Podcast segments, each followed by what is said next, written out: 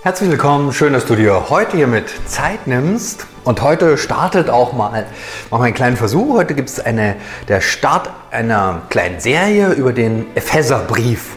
Warum Epheserbrief? Ich finde, der Epheserbrief lohnt sich unbedingt zu lesen, weil da einer den voll Begeisterung, voll Hingabe, voll Freude schreibt. Paulus sagt extra für die Christen, liebe Leute, da gibt es mehr, da gibt es Gottes größer, Gottes wunderbarer, Gottes einfach äh, nicht zu fassen und da müsst ihr noch mehr drauf gucken und dann noch gucken, wie geht das ganz praktisch, wie läuft das so im Leben. Und vier äh, Themen zum Epheserbrief, das reicht noch nicht für den ganzen, aber vielleicht hast du Lust, den mal selbst zu lesen. Und heute, heute geht es einfach darum, Augen zu öffnen, hab Augen auf für Gottes Welt. Welches Bild hast du so von Kirche? Was steht dir da vor Augen? Und mir begegnen ziemlich oft Menschen, die haben so Kirche noch gar nicht so wahrgenommen, so, dass es da einen lebendigen, heiligen, großen, wunderbaren äh, Gott gibt. Und oft, ähm, selbst wenn ich da schon lange dabei bin, kann das was sehr Verborgenes sein. Und wenn man jetzt uns mal anguckt, ist ja vielleicht auch ein bisschen speziell. Da trifft sich eine kleine Gruppe. Äh, spricht schwer verständliche Worte in einer sehr speziellen Umgebung mit sehr interessanter Musik und Tonlagen. Ist das schon Kirche? Ist das gemeint? Ist das der Ort, wo Gott sich entfaltet? Hm, ich glaube, da gibt es mehr und deshalb heute mal ein Blick in den Epheserbrief, wo Paulus der Gemeinde oder den Gemeinden, es geht ja an viele, nochmal einfach die Augen öffnen will für Gottes Großartigkeit, für Gottes Herrlichkeit, für Gottes absolute Größe. Und das war damals genauso wichtig wie heute. Die Gemeinde waren klein, angefochten, ganz neu im Entstehen. Das war noch was ganz Schwieriges. Und heute fehlt so manchmal diese Perspektive, diese Hoffnung, diese Sehnsucht. Und ich glaube, deshalb lohnt sich immer wieder mal einen Blick in den Epheserbrief zu lesen und sich davon, äh, zu, nicht zu lesen, ja, den Lesen lohnt sich auch, aber zu werfen und sich einfach da inspirieren zu lassen. Denn dieses alte Wort kann heute neu lebendig werden. Und ich lese mal, steht im ersten Epheserbrief ab Vers 17 äh, oder vielleicht auch 16,5. Ich bete ständig für euch, äh, schreibt Paulus, und bitte den Gott, unseren Herrn Jesus Christus, den Vater der Herrlichkeit, euch den Geist der Weisheit und Einsicht äh, zu schenken, damit eure Erkenntnis von Gott immer größer wird. Ich bete, dass eure Herzen hell erleuchtet werden, damit ihr die wunderbare Zukunft, zu der er euch berufen hat, begreift und erkennt, welch reiches und herrliches Erbe er den Gläubigen geschenkt hat. Ich bete, dass ihr erkennen könnt, wie übermächtig groß seine Kraft ist, mit der er in uns, die wir an ihn glauben, wirkt. Es ist dieselbe gewaltige Kraft, die auch Christus von den Toten auferweckt und ihm den Ehrenplatz an Gottes rechter Seite im Himmel gegeben hat. Jetzt ist er als Herrscher eingesetzt und über jede weltliche Regierung, Gewalt, Macht und jede Herrschaft und über alles andere in dieser wie in der zukünftigen Welt. Gott hat alles der Herrschaft von Christus unterstellt und hat Christus als Herrn über die Gemeinde eingesetzt. Die Gemeinde aber ist sein Leib und sie ist erfüllt von Christus, der alles ganz mit seiner Gegenwart erfüllt. Ein krasses Wort. Und denkt Paulus, Mensch, der ist da im voll im Überschwank und mit dem geht es so ein bisschen durch. Aber ähm, es ist auch ein besonderer Ton, der hier liegt. Er liest nicht was vor und sagt, jetzt muss ich euch mal was sagen, so drei Punkte zu einer erfolgreichen Gemeinde, sondern was hier immer wieder anklingt, sagt er, ich bete. Ich bete. Hm, das ist, und da steckt doch gleich ein Geheimnis drin, in diesem ganzen Text. Äh, Paulus betet, dass etwas passiert. Dass die Menschen was wahrnehmen, dass sie überhaupt entdecken, was hat es mit Gott auf sich, dass der Blick frei wird für Gottes Welt. Und ich glaube, das ist was sehr Wichtiges. Wenn wir sagen, ja, aber guck mal unsere Gemeinden an und guck mal, wie schwierig das ist und guck mal, was Kirche alles, wie viel Dreck die am Stecken haben, was sie alles verbrockt haben und guck mal, wie das jetzt aussieht und guck mal, es fehlt der Hauptamtliche und guck mal und guck mal, da kann man sich im Kreis drehen und hört nicht auf. Und ich glaube, das war damals auch nicht anders, vielleicht andere Situationen. Aber was Paulus hier reinbringt, ist etwas ganz anderes. Und deshalb sagt er, ich bete ähm, weil dieses, diese Welt Gottes, diese Sichtweise Gottes, diese Größe und Herrlichkeit Gottes, das muss Gott selber hineinbringen. Und deshalb heißt es ja auch ganz am Anfang, es ist, wird sozusagen offenbaren oder der Geist Gottes ist nötig, ähm, dass er Weisheit schenkt und das aus offenbart. Also Geist Gottes und Weisheit, also es ist nicht, natürlich ist es gut, in einer Bibel zu forschen und zu gucken und zu lesen, das ist keine Frage. Ne? Aber es gibt noch etwas geradezu übernatürliches, dass Gott mein Herz aufschließt. Es wird immer mal in der Bibel erzählt, dass Gott das Herz von Menschen aufschließt. Das heißt ja nicht, dass hier eine kleine Operation nötig war, sondern dass da einer mit seiner ganzen Person plötzlich was verstanden hat. der eine liest es und sagt, oh, nette Geschichte, klappt zu. Und der andere sagt, wow, das ist die lebensverändernde Botschaft für mich und Gott ist gegenwärtig und geht voll ab. Ja. Also das ist so dieses kleine Wunder und darum betet Paulus hier, dass dieses Wunder passiert, dass es Weisheit von Gott gibt und eine Offenbarung. Und ich glaube, das ist so eine wirklich wichtige Grundlage für allen Dingen, dass man wirklich durchblickt und nicht in diesem kleinen, alltäglichen Klein-Klein einfach hängen bleibt, sondern was sieht. Und dann, was will äh, Paulus weitergeben? Was sollen sie erkennen? Sie sollen ähm, diese Zukunft, dieses Heil erkennen. Äh, ich kann es auch nochmal lesen. Ich bete, dass eure äh, erleuchtet werden damit er die wunderbare Zukunft, zu der er euch berufen hat, begreift und erkennt, welch reiches, herrliches Erbe er den Gläubigen geschenkt hat. Und dann kommt noch die Kraft. Also so diese, am Anfang eine, eine Zukunft, eine andere Übersetzung sagen Hoffnung, das ist so die Perspektive, wo geht's hin? Und dass es auch ein, ein Erbe ist. Und dazu muss Gott Erleuchtung schenken. Diese wunderbare Zukunft, ähm, und ich habe oft das Gefühl, dass uns das nicht so präsent ist. Hm, bei Beerdigungen äh, gibt es so ein Gebet, äh, wird darauf gebetet, das mache ich auch häufiger, und bete dann, wenn jemand verstorben ist, sei ihm gnädig im Gericht und lasse ihn die ewige Herrlichkeit schauen. Ist auf keinen Fall schlecht, das ist gut, ne?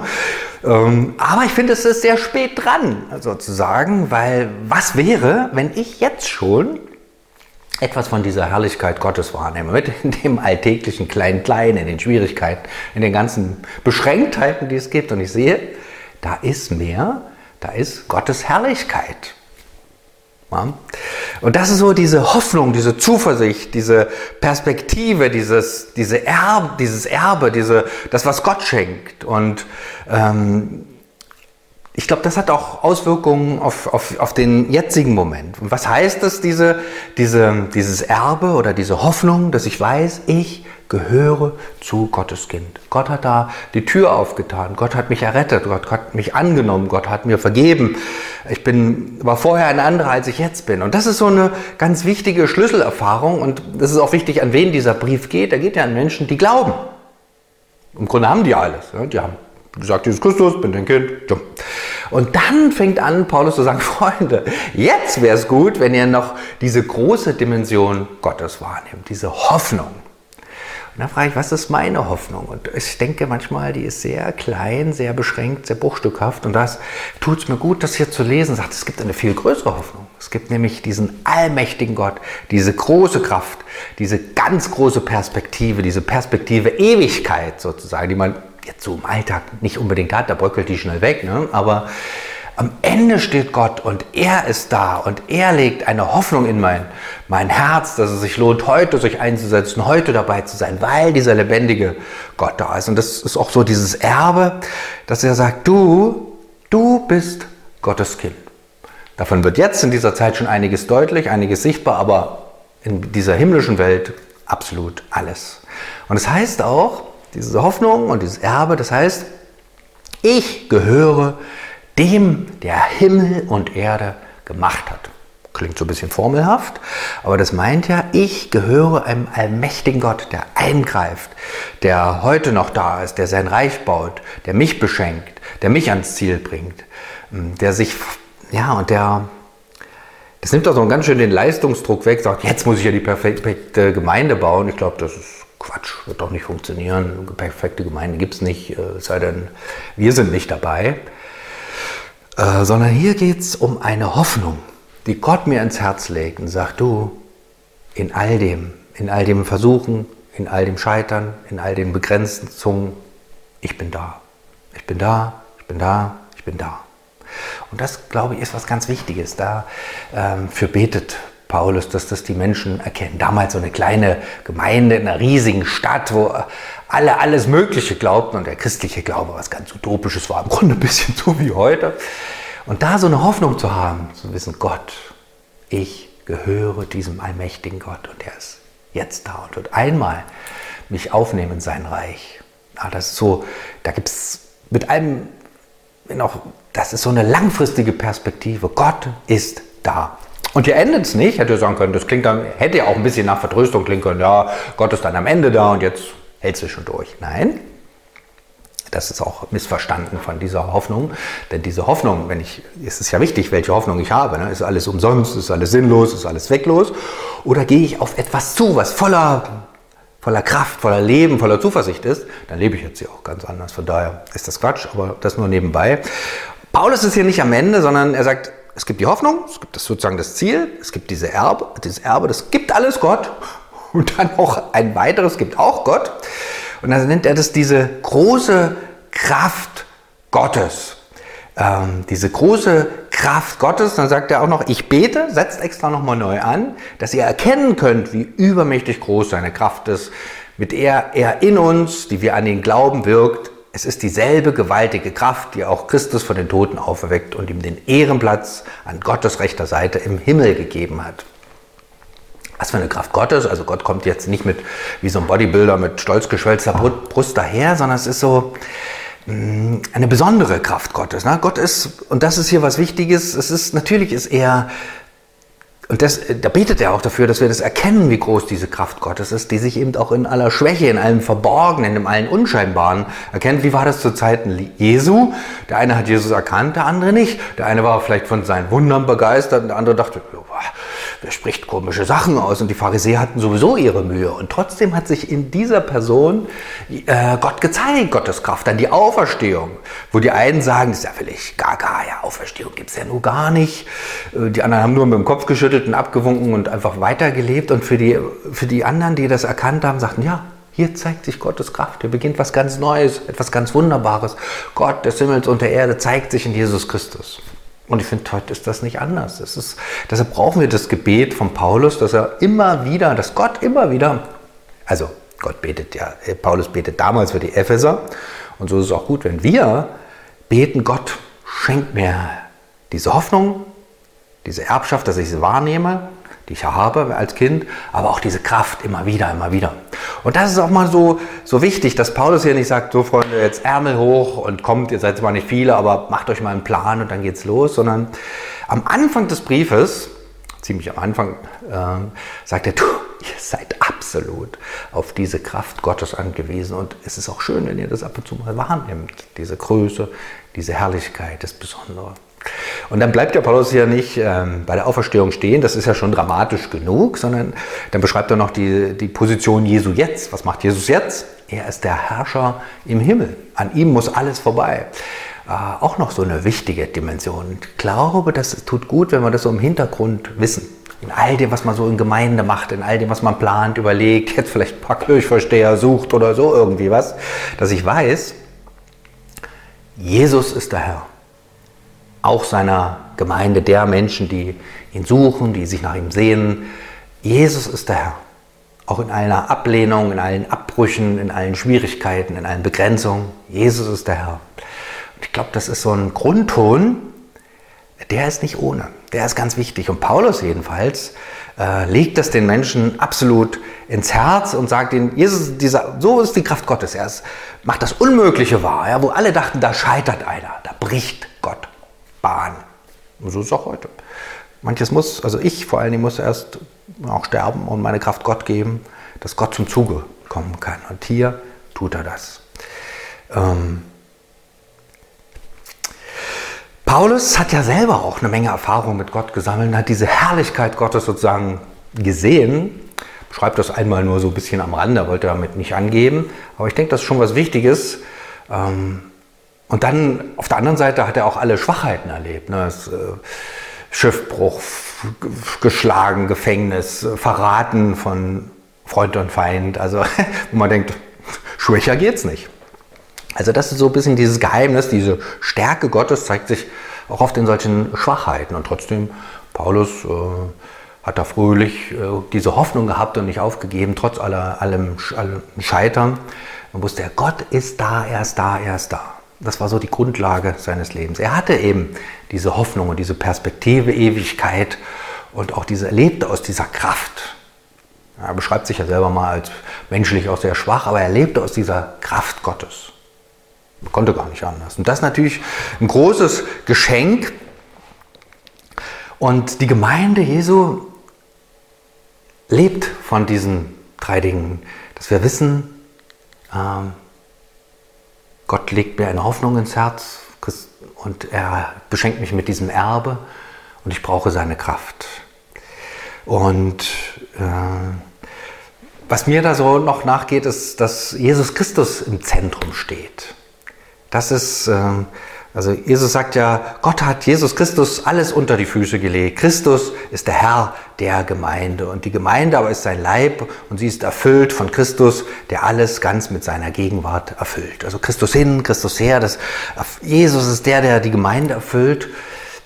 Natürlich kann man jetzt wieder gucken, wo erfüllt Jesus die Gemeinde, aber ich denke, was mich da anspricht, ist, dass eben Jesus Christus im Zentrum steht. Das ist immer wieder die Blickrichtung, die Ausrichtung, ähm, auch die So-Kraft, wo ich gucke, hat es mich da an den Rand verschlagen, bin ich sonst wo mit irgendwas beschäftigt, ist Jesus Christus der Mittelpunkt.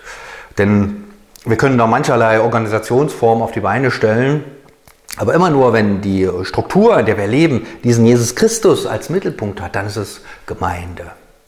Und so ist es immer wieder diese, diese Herausforderung, mich selbst und auch die, die Form, in der ich bin, ähm, zu diesem Mittelpunkt zu bringen. Und dann, das war so ein bisschen ein Gedanke, und der andere ist, wenn Jesus Christus alles erfüllt, wenn er alles ist, dann kommt, kommt er auch mit dir und mir klar, mit meinen Grenzen, mit deinen Grenzen.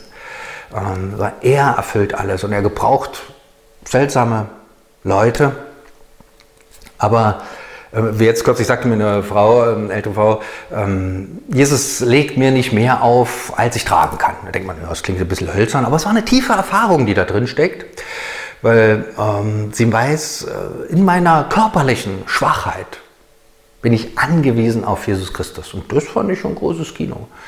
Das klingt so einfach und es ist doch was ganz Besonderes, wenn ich weiß, Jesus, wenn du der Herr der Gemeinde bist, wenn du allmächtig bist, wenn du gegenwärtig bist, dann bitte. Ich bin Teil dieses Leibes. Dann mach was draus, dann mach was aus mir draus. Und vergiss nicht mir die Hoffnung zu schenken, dass du mich, dass ich da, da ein großes Erbe habe. Und ich brauche übrigens auch deine Kraft. Das ist immer wieder so, äh, man könnte sagen, das dreht sich im Kreis, aber ich denke, das fängt immer wieder neu an. Das hat man nicht. Sagt, so, jetzt habe ich die Kraft, jetzt geht's los. Sondern es beginnt immer wieder neu, immer wieder neu. Jesus, bist du das Zentrum? Du bist das Zentrum. Bist du der Herr? Du bist der Herr. Das ist immer wieder so ein Nachbuchstabieren dieser Geschichte. Kleiner Impuls am Anfang des Epheserbriefs, wo Paulus uns mitnimmt und sagt, Leute, macht die Augen auf. Gott ist größer, Gott ist herrlicher, Gott ist wunderbar und es wird Zeit, ihn zu entdecken. Und äh, da kann man nur sagen, ja, Gott, wir wollen dich entdecken. Wir wollen deine Herrlichkeit, deine Kraft, deine Größe sehen in allen unseren Begrenzungen. Das wissen wir ja nur. Aber du bist da. Du bist die Hoffnung. Du bist die Zuversicht. Und ich glaube, dass sich dann auch Gemeinde ganz anders anfühlt, wenn da einfach klar ist, Jesus ist die Basis. Jesus ist die Hoffnung. Jesus ist das Fundament. Und dann wird Gemeinde immer lebendig, weil Gott lebendig ist. Er ist auferstanden und er hat den Tod besiegt. Das sagt sich so schnell, aber er ist auch der, der sozusagen gegen alle Vernunft, gegen allen Augenschein es immer wieder zum Leben bringt. Mich selber und die anderen auch. Die Herausforderung ist, offene Augen zu haben für diesen lebendigen, heiligen, wunderbaren Gott, der mich beschenkt mit seiner Kraft, mir eine Hoffnung ins Herz legt, die niemand nehmen kann. Denn er ist ein lebendiger Gott. Vater im Himmel, du siehst so ganz auch unseren Alltag in den Gemeinden und das ist schon manchmal zum Erbarmen. Und oft frage ich mich, wo bist du, lebendiger Gott? Wo bist du, Jesus Christus? Uns geht es um vieles und wenig um dich. Aber ich danke dir für dieses alte Wort, was so lebendig ist, was heute noch spricht, weil es dein Wort ist. Und ich bitte dich, zeige deine Herrlichkeit, zeige deine Größe, öffne die Augen unseres Herzens, dass wir dich wahrnehmen in deiner Schönheit, in deiner Kraft, in deiner Lebendigkeit. Du bist der lebendige Gott. Und Herr, wir brauchen dich unbedingt in unseren Gemeinden. Manchmal denken wir, wir kriegen das schon irgendwie gebacken. Herr, wäre dem, sondern sei und du der Herr unseres Lebens, mitten in auch den Grenzen und Engen und ach, Abbrüchen. Zeige deine Kraft, die Kraft der Auferstehung. Du bist der Herr der Gemeinde. Und dafür danke ich dir und ich freue mich, dass du deine Gemeinde leitest und dass sie ja, dich anbetet. Und da bin ich gespannt, wie das sichtbar wird hier in dieser Welt. Amen.